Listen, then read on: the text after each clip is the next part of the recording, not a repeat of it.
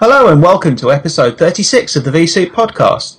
Like a hermit in a cave, we're on our own for this episode, but that won't stop Ed, Christian, and myself talking the metaphors off a donkey for the for about life, the, the universe, and finally decent-sized VMDKs for the next half hour or so. Speaking of hermits, doesn't it just feel like we're the only people left in virtualization not at San Francisco at the moment? Yeah, pretty much. It's lonely up here. Yeah, that there is. You just get the whole sort of tumbleweed blowing through the rest of Twitter when everyone in uh, at VMworld was asleep. But I, I don't think anyone slept. No, no, I think there were a few people that were pushing for that twenty four seven party people uh, lifestyle, and yeah, for four days a year you can probably just about uh, stand to that level, but they'll be wasted afterwards. I'd have thought. Yeah, and during as well. Drunk at a conference? No, no, that, that, that never happens. Ever. No, there's no, no alcohol. But it, you know, it's, it looks like it was a good conference. Um, I mean, first, It's you know, huge. from from a technical point of view, um, was it you know, was it a ground shattering, earth breaking, face melting, etc. etc. um, reveal and announcement? I mean, there's still you know people talk about anything. If you if Pat Gelsinger had held up a child's toy on the stage, there'd be blogs about it. So it doesn't really matter what. What, What kind of child's toy announced. would you would you uh, would you guess he would hold up? It would be a squeaky one. Okay. Um, but you know, pe- you know, pe- people will write anything. Um, if they if they're that g'd up and effectively, you know, you've just been you've flown out to San Francisco. You've got, particularly if you've come from EMEA, you're going to be a bit jet lagged and tired and, and wired with some massive coffees and Red Bulls and five hour energy drinks and all of that shit. Um, Possibly cocaine, if that's your thing. I, I, I- I don't believe I saw any shooting galleries um, or, or areas for crystal meth in uh, in VMworld. If so, if they had it, it would have been signposted properly. Though, you know, I, I, like they had like you know labs, hang hang space, snorting lines. the Scarface hang space. Yeah, but if you have labs, why don't you have meth labs? Hands on meth labs. Only 25 people blew themselves up this year. It would make a dashboard a lot funnier. Um, uh, The live live video feed as well. But I, I, I've looked at a couple of the videos that Eric Sloof made, and I'm not sure there isn't a lab somewhere. I mean, that guy was pretty wired in a, in a few of those videos. yeah. Yeah, Oh, excellent. I, I, I shall. I think I might run if I see him for Saloma. Yeah, let's link to that in these shows if you can find them there, Christian. Oh yeah, I, I've got them ready, no problem. like have those in in the show notes. But um, yeah, well, you know, was there what what was big? So obviously vSphere five five. Um, it's a lot of noise about a minor release. Um, Which I'm really, really happy about. I'm, I'm so happy they didn't name it six. yeah, I, th- I think you'd have been a bit disappointed if it was six because it's kind of more of the same. And I think VMware would have been doing themselves an injustice if they call it six. If you get, if you're going to do a major release, make it major. Um, But, then again, the changes in single sign on uh, single sign on alone warrants a new. This is true, but if you're just going to fix things and make people's life happier, call it R2. I mean, that's what Microsoft have been doing for years. You know, you, you do the first the first big major major change, and then you you fix it and make it all, all of the, the the bugs that aren't really bugs but grudges that people built up. Fix those in R2, but don't add anything massively new. Um, so you could all, almost call it five five point one R2. Um, but you know, there, there are some new, new things. Um, Yeah, storage, what about the, the caching, the VM caching? I get confused because there seem to be about eight different ways that you can use solid state disk to cache, whether you want to use any of the three different versions from VMware or whether you want to use a third party or uh, product. Yeah, it's it's it's really crazy. But my understanding from 5.5 is there's like full machine caching to SSD, and how much percentage you can do the whole machine. It's it's based on percentage. Yeah, and it won't. Um, I don't know if, how it sort of migrates that cache. Um, I think it, you know, part of your uh, vMotion compatibility rules uh, can state that you've got to have enough cache to be able to migrate um, free on the new host. Yeah, or or migrate migrate and, and suffer a performance loss. Yeah. So I, I'm not sure. I haven't really looked into that. But what what I meant by being happy that they didn't call it version six isn't so much the amount of new stuff and new features and, and everything. I'm just thinking about myself. I would have to start doing v, VCP six then. yeah, we've got another year That's for the biggest biggest thing for me. Call it five, and I can keep my existing VCP and continue with, with my VCAPs without having to do another one. yeah. I've got another year! Yay! Yeah, I think sort of what's what's it been? It'll have been three years between releases. Yeah. which is a good between major releases that require a certification upgrade. Three um, three years is about the minimum safe sort of one. Any more than that, and people are going to be start getting annoyed that they they're constantly just recertifying and not actually doing any work. Um, Yeah, I I, I did an HP exam yesterday, so but that's completely unrelated to anything VMware, uh, to be honest, because the only virtualization question I got was, was about Hyper-V, and I got that one wrong. So, uh, you, you should have talked to the, the Microsoft guys that were at VMworld. yeah, but I don't like custard. Yeah, I, I, th- I think it was quite, you know, it was a little bit ballsy of Microsoft to do it. Um, I think they they changed their tack a little bit. So at previous VMworlds, they have done guerrilla marketing, and I think they've done it in a more fuddy sort of way. So they've they what did they they had that like seven whole seventies thing, didn't they? Like TAD something and Yeah, that that one was tacky. the virtual machine, and that was a bit crap, really. I mean, but let's say it wasn't. But let's let's call a spade a motherfucking shovel. It, it kind of is what it is. Um, and you know, previous ones where they uh, there was one in Vegas where they were giving out poker chips, saying "Why are you gambling with your infrastructure?" or something like that. Again, I don't think it particularly good message. It seems that they've they've taken a slightly softer message of encouraging people to at least con- look at Hyper V. Say, look, look, it's it's come a bit of a way. We've had a couple of releases. You know, we've done some R2ing, um, and we think it's worth at least. You know, you should have a look at it. If you don't like it, fine. Oh, and have some free ice cream. Which for um, translation for our you know European listeners, uh, they were advertising it as free custard. And last time I got someone gave me just custard. I think I was in school. People used to eat bowls of custard, which was kind of strange. Um, but it it was frozen custard, uh, which is you know pretty much not. So they had an ice cream truck there, giving out free ice cream on a hot day. You can't really complain too much at that. Um, But I'm glad they didn't use Ted's van to do that. The virtual machine. That would have been pretty creepy. yeah. hey, kids, free ice cream! Yay! I'm sure there's a meme about that, but it, invol- it involves pedo bear. Um, so yeah, the gu- guerrilla marketing uh, is is it a good thing? You know, is is it okay to turn up to a competitors conference and uh, you know tell them about your product, or should you should you pony up and actually like pay for a stand? Mm, I mean, I- yeah, you can. I mean, a stand is always good to have, but then you you have to give money to your competitors, which most of them don't want to do. Hmm. I mean, I remember some years ago in Copenhagen coming out to the to the metro and seeing big ass Citrix signs hanging. They, they were everywhere. Yeah, everywhere. That wasn't look at no no it was it was Barcelona last year where I think Citrix Synergy was the following um, week. Yeah, Yeah. it was. It isn't this year though because they cancelled Europe. Oh right, so Cit- Citrix has just gone screw you, EMEA. We're uh, Yeah. fair enough. That's, that seems a bit harsh. Um, I, I, I don't know why they did it, but they they have uh, cancelled their European conference at least. So I don't know. Uh, speaking of European conferences, I'm going to Barcelona. Yay! fantastic. But Yeah. so it's it's uh, I believe it's going to be Ed's turn to be a um, a common. Potato? No, we need something else. Yeah, potatoes. I, I, I need something different. I gotta. Yeah, think. you, We gotta you were think about to it. say potatoes suck. Which I, Well, it, it is in Spain, so possibly an onion. well, a really really big ass Spanish onion. or uh, huh, an onion. I don't know.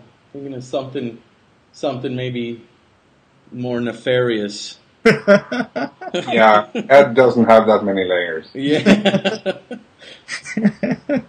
Parfait. Beetroot.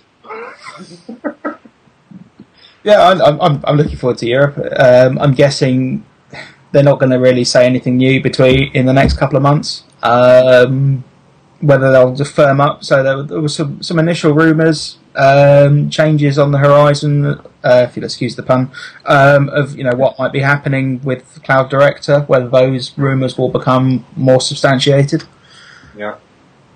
Um, Actually, it'd be interesting to see what they come up with. With, with regards to uh, vCloud Director and that stuff, that that's really interesting because by the looks of it, and I haven't been given any, been privy to any information about this uh, until today, but it seems like VMware is uh, kind of splitting it in two and putting half of it into vCloud Automation Center and the other half into uh, to vSphere down the line. And vCloud Director as a uh, a product might just disappear. hmm. Well, if much of it fit directly into vCenter itself, the Mhm. functionality, I mean, that would be, I think, that would be the direct, uh, the correct path Yeah. for VMware to be taking. Yeah, I can see it being a, a good idea, but there are things that con- sort of concern me. I mean, one of the things that Cloud Director is very good is that it shields underlying vCenter APIs from the rest of the world. Yeah. Um, so that you know, what's if, if you have got a um, if you're a hosting provider and you've got a portal, um, you know, you can you're only exposing the Cloud Director API and you're only exposing the Cloud Director front ends. Um, there is no way that anyone can attack your vCenter from that. Um, again, attacking is from the, the nefarious point of view, but also from the any, no one can write any tools which interact with the underlying vCenter layer.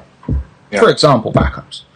Um, because it is abstracted by that Cloud Director layer. Now, if they roll that into vCenter, does that mean that people are going to be deploy? Is, are they going to create vCenter Edge and almost have a, a, a vCenter front end that is a separate that also provides that abstraction, or are they going to roll it in, which is great for integration, but potentially a living, waking nightmare for security people? I'm, I'm fairly sure that uh, things like uh, multi-tenancy management and that stuff would be pushed into uh, vCloud Automation Center, to be honest.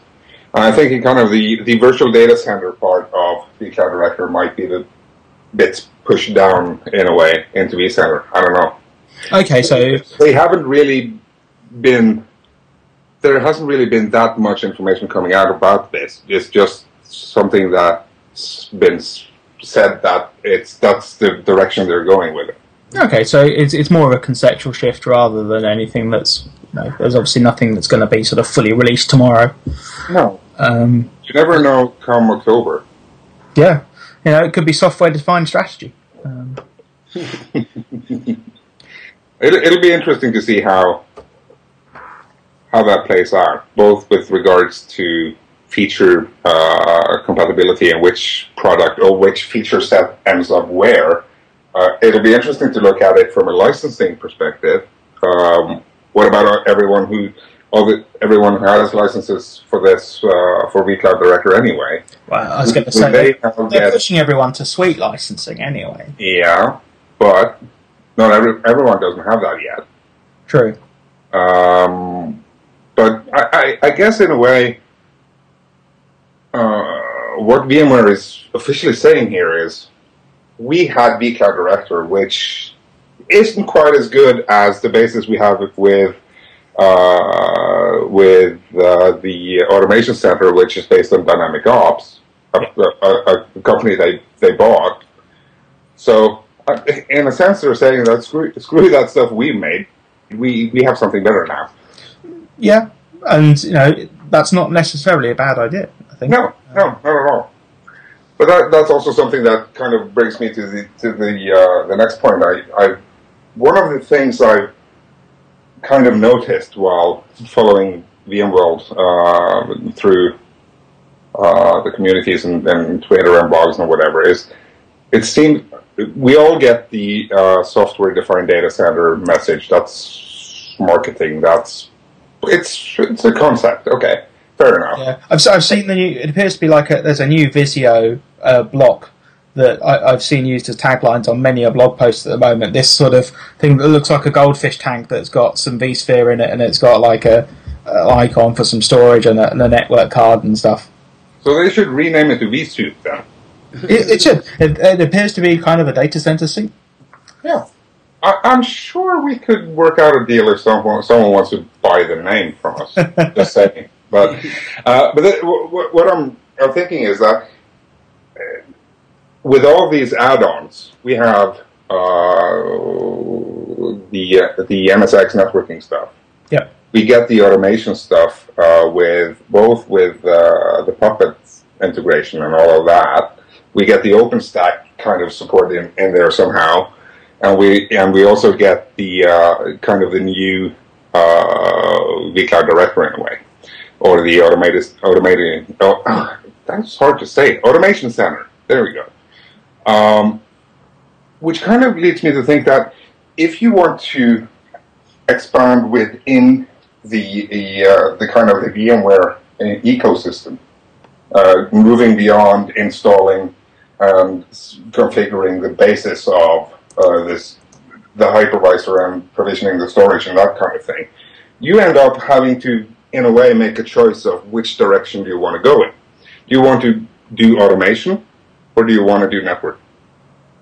And that's kind of the uh, the two main pillars uh, in as as far as I can see, with where you kind of have to choose a way of which area you want to specialize in. Yep.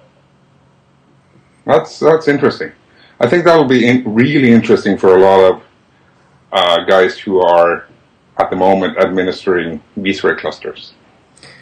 Yeah, the people that were happy, you know, happy running their, you know, three, four hundred VMs, mid-sized cluster, must be looking at it and go, "What the hell am I supposed to be doing?" Yeah. Um, it, it, you know, we we had this sort of conversation when we had uh, the the master, the puppet master of automation, really, uh, Nick uh, Weaver, um, trying to see, you know, what what can, can the Commodore Garden vSphere admin do? Um, should they sit and wait idly whilst their environment gets migrated to uh, Amazon, or should they take a you know a different approach um, and end up going to work for a cloud provider? Um, I suppose would be the long term one. As an aside to uh, a previous show, I have finally finished reading the. I actually read it in, in a single session, the, the Phoenix Project, um, and it was a great book. So uh, GS's uh, recommendation was a thoroughly solid one. I uh, actually read it on my way uh, to and from uh, Vietnam as well. Oh. Yeah, so I'm the odd one out again. Yeah, uh-huh. and yeah, I did like it. At some points, maybe they, they, they novelized it a little too much, but yeah, uh, there were some somewhat extreme bits in it. Yeah, uh, like the guy crying about stuff. Okay, but yeah, yeah, there were there were there were some dramatization may have been used. Yeah. Um, but you know, I, I thought it actually had to a a previously self-confessed DevOps DevOps skeptic. Um, it made some sense, uh, and I'm I'm quite happy to admit where I was possibly a bit wrong, maybe a bit over skeptical.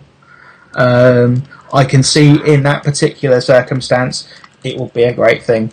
Um, I'm still confused as to why the customer was writing everything from scratch, but that's a completely different story. Yeah, interesting about uh, Nick uh, and the puppet stuff he's doing is, I again, I wasn't there. I have all my knowledge of this is secondhand. Um, but this Project Zombie thing that he's been doing uh, with uh, Puppet and automation, uh, where he can basically provision just about anything in a matter of no time at all uh, with uh, in, in in kind of in cooperation with the vCloud hybrid cloud services, which yeah. by the looks of it looks really interesting. And the thing is, I think, as far as I could tell, that the connector uh, that his team has been creating with regards to uh, connecting to the, to the hybrid services with Puppet is going actually to be open source. Which, by the is, of is it, that is the first- presumably down to the just Nick being a, a nice guy, or is that down to the fact that they they're using GPL licensed libraries and as as I understand it, the, the GPL sort of license is very um, the GPL license is a virus. yeah anything it touches has to be open source by Yeah, it's, you it's- can't use it's those. viral by nature. But I'm, I'm not sure if that's the reason or if it's the other way around. But re- remember that Nick actually managed to get EMC to create some open source stuff when he was there as well. Um, yeah, it's pretty much like asking the Khmer Rouge to open a nursery. Uh, A 1979 Cambodia joke. yeah, That's a new one. That's a bang on one. topic for that one. see, see, here, here at vSoup, we like to keep things fresh. Yeah. You know, I could have talked about Miley Cyrus, but you know, I could have talked about Syria, but no, I, I actually cho- chose to use a slightly different despotic regime. Um, but um, yeah, the open source thing I believe was Razor, right? Yeah. ah, yeah. that was it. Yeah, and uh, Project Zombie, I think, draws on bits of Razor. It probably does, but the thing is, VMware hasn't really released any open source stuff before. EMC hasn't really done that either. And the the kind of common denominator here is is Nick. So he, he's doing something. He's he, he's crusade he's crusading for open source. Yeah, uh, and he's doing it in in uh, in huge organizations who are hard to turn. So, Hmm.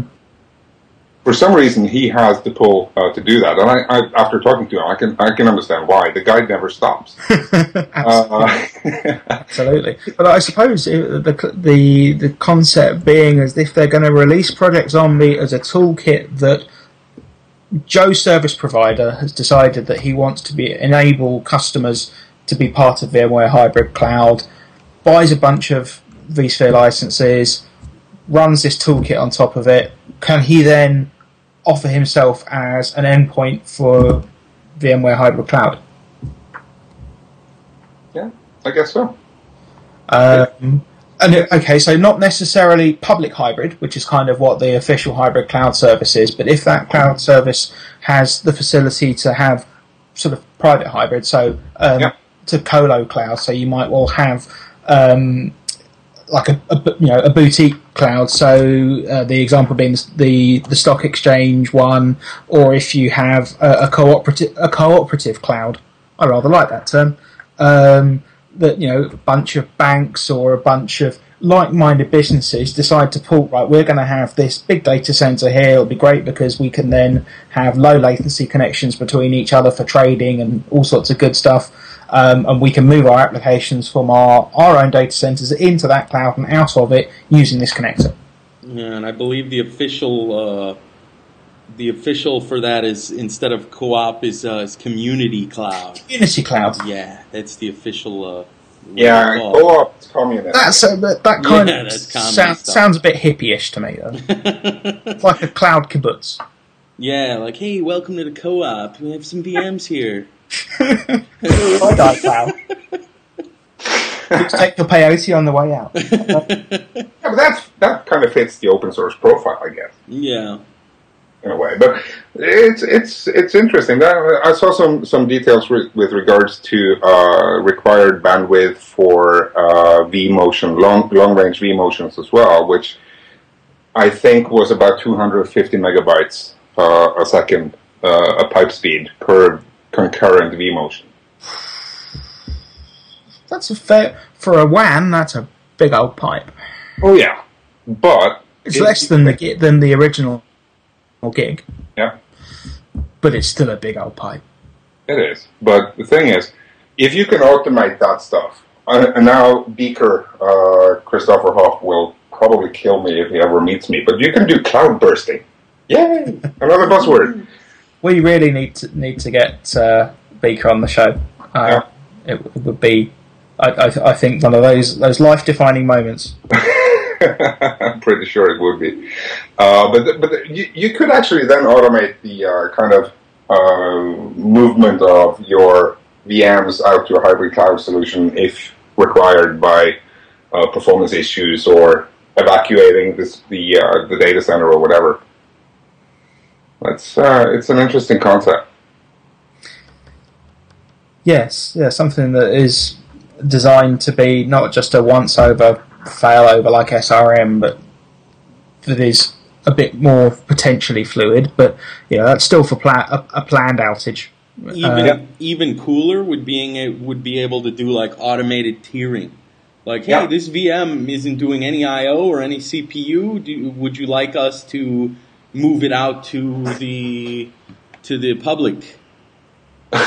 this VM isn't doing anything. Do you want to use a lot of bandwidth and I/O to move it? no. that would be counterproductive. Okay. yeah, I suppose it depends on which is cheapest. Actually, is I do could you do it the decide other your on your on premise is cheaper because you can decide to run it on. You can have like your real economy class tier, which like runs off USB disks or something. Uh, right up to your, your premier tier within your data center, and then the tier with the low latency because it's in that um, community cloud, uh, which could be the most expensive. It could be the cheapest. I suppose it depends on whether that community cloud is there for because of its premium networking reasons, or uh, the quality of the POD. Yeah, or because they've just got some really good shit. But Yeah. once, but once you do move it though, then then if it is really low I/O, then you'll pay. Then it might be it might make sense somehow. Yeah, is it cheaper to have a dormant machine on premise or off premise? I mean, I would guess for for me, uh, it all depends on the. Well, if you're paying usage, Yeah, it depends. But then it's still there's no like really standard in how much you pay for usage in among the different big cloud vendors like Amazon or like Rackspace or whatever. So it's very difficult to say, and your contract might change all the time. yeah. There's no default unit of compute really. Um, everyone seems to define it. Um, actually, Yeah, I wonder that's if, what you do how when you would you create a- define it? Sort of, a, so a unit that comprises some storage, some um, some memory, and um, some a little bit of processor. I don't know the the amount of compute that it takes to count the number of words in the Encyclopedia Britannica or something like that. If you had that single benchmark small unit, so you know, but something that's quite a tangible, people can sort of understand. Right, that is how much compute I need to do that, um, and That's- that's how much you're going to get charged on. You know, to to translate it word by word into Icelandic um, is going to use because you've got the storage to hold hold that much text and the ma- the RAM and so on and stuff. Um, if you could call it, I don't know, come up, devise a suitably glib name for it, Word. and uh, you have a unit of a wordle. That's worth that much. exactly. And uh, but then you could you could you would charge you know five cents per Or a waffle. for. That, that's a, call a waffle. Uh, I'm sure there's other things called waffle, aren't there? Yeah. Well, that's why stuff like Cloud Standards Customer Council exists. Okay, so the people, for instance, like yeah, people are getting together and uh, and trying to make all this stuff standard. Yeah, I guess. I mean, you've also got standard APIs, which is a much a much bigger question, I guess. Yeah, but but the thing is, is will this ever standardize? Because you're dealing with giant corporations that are basically going to do whatever they want in the end and still make money. Yeah. So yeah, Or is it going to end up being a standard like Bluetooth, which is standard-ish? um, you know, yeah. There's Bluetooth and then there's Bluetooth. I mean, I remember go, going back years ago when it was a relatively new standard. Um, trying to get a Nokia headset to talk to any other phone apart from a Nokia, even though they were both Bluetooth, did not work. Um, Which is pretty much where we are at the moment, though. exactly, they still haven't quite got it right. But Wi-Fi was even worse, I think, at one point. Yeah, yeah. Everyone had their own standard. uh, trying to trying to I mean, nowadays, and this this makes me feel terribly old because this is only really going back about six or seven years when I used to hate wireless. I used to hate wireless with a passion that you could only imagine because customers would think, oh, wireless, brilliant, we don't need to run any network cables, and would have bought like one wireless access point that was about the size of a cigarette packet and expect it to cover an entire three story office. Yeah. And then would be quite annoyed when it didn't. And you had to explain about um, signal and stuff. Uh, and it was much easier to say, look, just plug a cable into it, and you know what? When a cable's plugged in, it's definitely connected. Whereas a wireless one, it'll be connected until someone turns the microwave in the kitchen on, and then it'll be disconnected. And that's there's nothing you can do about it. Um, um, so, but yeah, wireless technology has developed. So, do you think we're are we at the sort of this unstable, you know, your cloud being affected by the microwave in the kitchen uh, stage? but soon there will you know there will be this. I suppose is OpenStack is trying is trying to do that. That you know OpenStack can be anything. It's just the, the orchestration layer. Um, although it appears the majority of OpenStack customers use ESX. Um, certainly those that are pay, paying for it through the, the cloud stack type thing. Um, I would be interested to know the number of production deployments of OpenStack that customers are paying to use. So let's ignore all of the lab stuff and people having a mess about with it. That, that customers are paying to use. How much of that is using VMware and how much is that not using VMware? Um, and I think uh, you know VMware are probably quite. That's why they're quite happy about OpenStack because guess what? It probably sells a truckload of ESX licenses. Well, I believe that, um, well, especially Rackspace is selling their Rackspace uh, cloud type in a box type of thing, which features OpenStack. Okay. I, I, really believe they're using Xen or KVM yeah. as an underlying hypervisor. Yeah. Yeah, just because it's it's no no frills, no licenses. True. Well, I did see somewhere that Rackspace are actually looking to offer their own alternate to hybrid cloud. So they're doing was it a cloud director one? I read it somewhere. It might have been might have been on the register. Um, so you know may or may not be true. Uh, but it, it, seems that they're having to sort of coordinate, even though they don't really want to. Uh, yeah, but as soon as everything has an API, all our problems are gone. We can go home and have a gin and tonics and relax. is that true? Is is API the stage before the question marks and then before the profit? So it's create API, do yeah. something, and then profit. Yeah. Seems fair. I think there are three question marks there, basically.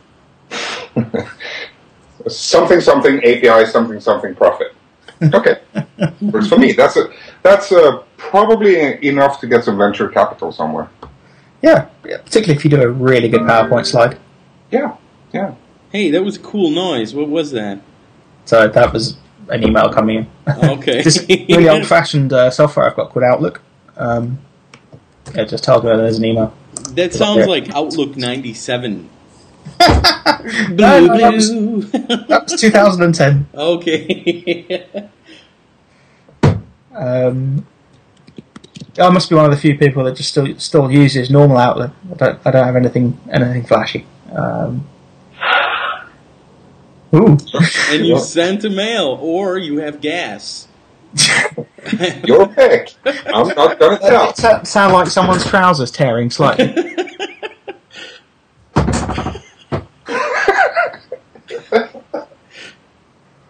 Let me tell you what, it wasn't slightly.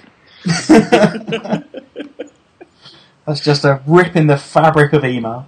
Yeah, uh, would be your trousers tearing and then flying into space. that would be that sound, not uh, just tearing. That's just me preparing to be a Halo polisher.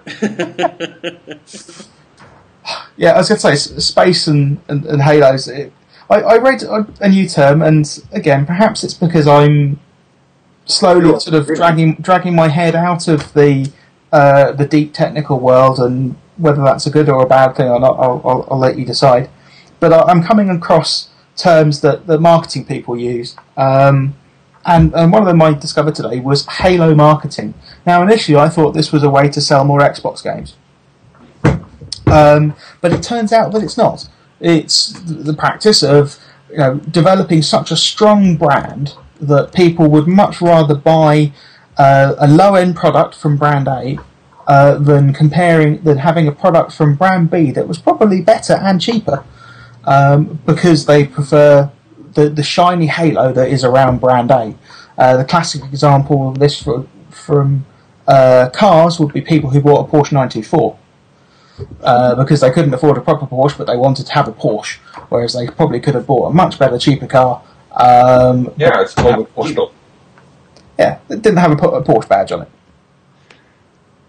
Um, and you know, I suppose it got me thinking to how does that apply to to what we do today? I mean, are there people who, if they want storage, they want EMC so badly that they would rather take a bottom of the range poverty spec VNXe over a mid market comp- uh, competitor's product uh, just because it says EMC? Um, I suppose originally, does that go back to the whole nobody got fired for buying IBM, even if they bought one of the rubbish ones? Yes, it's, it's, it's the same thing. We, we, we all do it in a way, in, in, a- in, in some sense or other. If there is a brand of anything that you know you like, you're probably you're more likely to buy that than a competitor's product, even if it's cheaper or, in a sense, better, because you know what you're getting. And that bias may, may and may, may not be right, but it's there. Yeah, yeah, and you know we've just had possibly the, the biggest Halo marketing event of the year for those in the virtualization space. Um, Yeah. uh, occurring in, in San Francisco, so so not not so much geek whisperers as, as Halo polishers. Um, and you know what? It's it's not a bad thing. Um, developing a, a strong brand. There, there are trickle. There are great trickle down effects for everyone. And Uh, also from a customer side on that, usually when a customer gets into a relationship with a vendor, especially a big storage vendor or something like that, they get some kind of specialized pricing. Now, when they start buying multiple vendors, then it, it gets more painful to do that than it would be to just stick with one vendor. yeah, I guess it's it's a little bit like when you um, if you're booking hotels, you know, the hotel loyalty point system. Um, except that storage vendors don't give you a little card thing that you can swipe. Um, They The- would, I'm sure they would, if it was more commercialized. true, but you know, like like your Hilton points, and you know, encourages everyone to try and stay at Hilton. And I used to work with someone that basically would only visit places that were near a Hilton hotel because he wanted his Hilton points. Maybe he was actually obsessive compulsive disorder. It's, it's entirely possible that Yeah. issues. Um, but then again, I, I thought about you know something that, that I do is I um, rather than collecting points from a specific brand, um, I use a, a search engine to find my hotels that I book, and I, I get points from that search engine. So I still get discounts and things. You like Bitcoin from the search engine, or Yeah, not not quite Bitcoin, but um, but in terms of you know, I, I get free nights and things, and all the same nice things that you get by having other hotel loyalty plans, except that I can use a much wider range of hotels. Um, and in that respect, is that is that just like building up a much closer relationship with a reseller rather than a vendor directly? And do people build? Do people have those relationships with resellers, or do they have them directly with vendors? They have them with, consultants like me. I mean, my, my, my clients come to me and ask me what should I do, and I tell them, and they, they pretty much do it. So That's, they're kind of that's the whole sort of trusted advisor thing, uh, Yeah. which is from a, a vendor and reseller's point of view, the that's the end state. You want to you want to be that trusted advisor to a customer, yeah. um, and for them to not so much hang on your word because that would seem a little bit sort of sycophantic. Um, No, but what they're doing is they're actually replacing their kind of uh, vendor or uh, product bias with mine, in a way. so is that just swapping one Halo for another? Yeah, pretty much. Just toss the halo around and see where it fits. we we all have our not so much crosses to bear, but halos. Yeah. It's a tough job, but someone's got to do it, you know. Very true. So, thanks again for listening to vSoup 36. Uh, as usual, you can uh, catch us on iTunes, Stitcher, or vsoup.net. Uh, I got tripped up in the center there because I almost wanted to tell a guest thank you for being on. But we Yeah, did not. you're welcome. No problem. Uh, We'll, we'll be back soon with a guest. Christian, Chris, Ed, thanks for being on tonight's vSoup. Uh, we appreciate it. Very happy to be here. Every time.